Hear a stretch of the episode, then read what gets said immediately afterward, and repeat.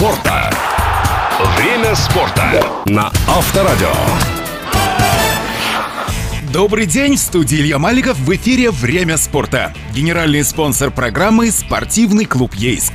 Время спорта. Россияне стали победителями командного многоборья в заключительный день чемпионата мира по прыжкам на батуте, проходящем в Баку. Российская команда в сумме набрала 29 баллов. Вторую строчку заняла сборная Китая. Два золота, два серебра. На третьем месте Великобритания. Два золота, одно серебро, две бронзы. Золото завоевали Василий Макарский, двойной мини-трамп. Мужская сборная России в соревнованиях на акробатической дорожке. Александр Лисицын – акробатическая дорожка. Мужская сборная России двойной мини-трамп. Сборная России в командном многоборье. Серебро России принесла женская сборная. Двойной мини-трамп. Бронзовыми призерами стали Яна Лебедева. Индивидуальный турнир в прыжках на батуте. Мужская сборная России – командный турнир в прыжках на батуте. Женская сборная России – командный турнир в прыжках на батуте. Итак, сами результаты. Прыжки на батуте батуте женщины.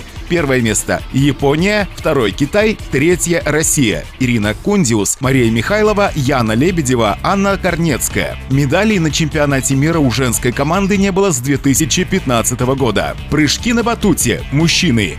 Первое. Беларусь. Иван Литвинович, Олег Рябцев, Андрей Буйло, Алексей Дударев. Второе. Япония.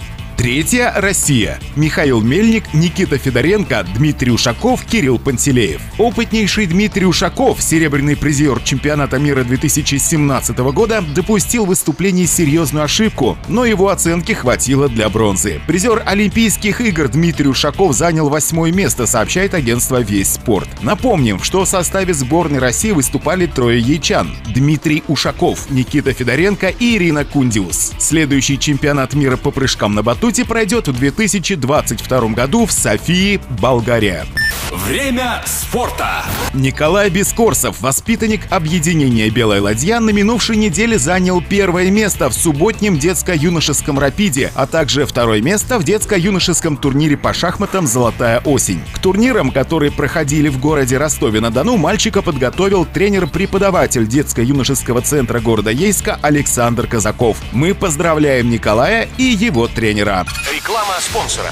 Футбол не просто самая популярная игра, это целый мир. В него играют все. Малыши, школьники разных возрастов, взрослые не прочь погонять мяч между собой или собственными детьми. СК Ейск – часть этого мирового спортивного движения. Мы даем возможность ребятам выразить себя в этой увлекательной командной игре. Спортивный клуб Ейск молод, но у нас уже есть спортивный опыт и славные традиции. Мы делаем все, чтобы наши футболисты разного уровня подготовки могли блистать блистать на футбольных полях и приводить свою команду к победе.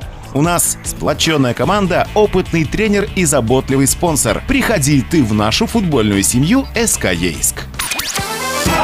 Время спорта. Время спорта на Авторадио.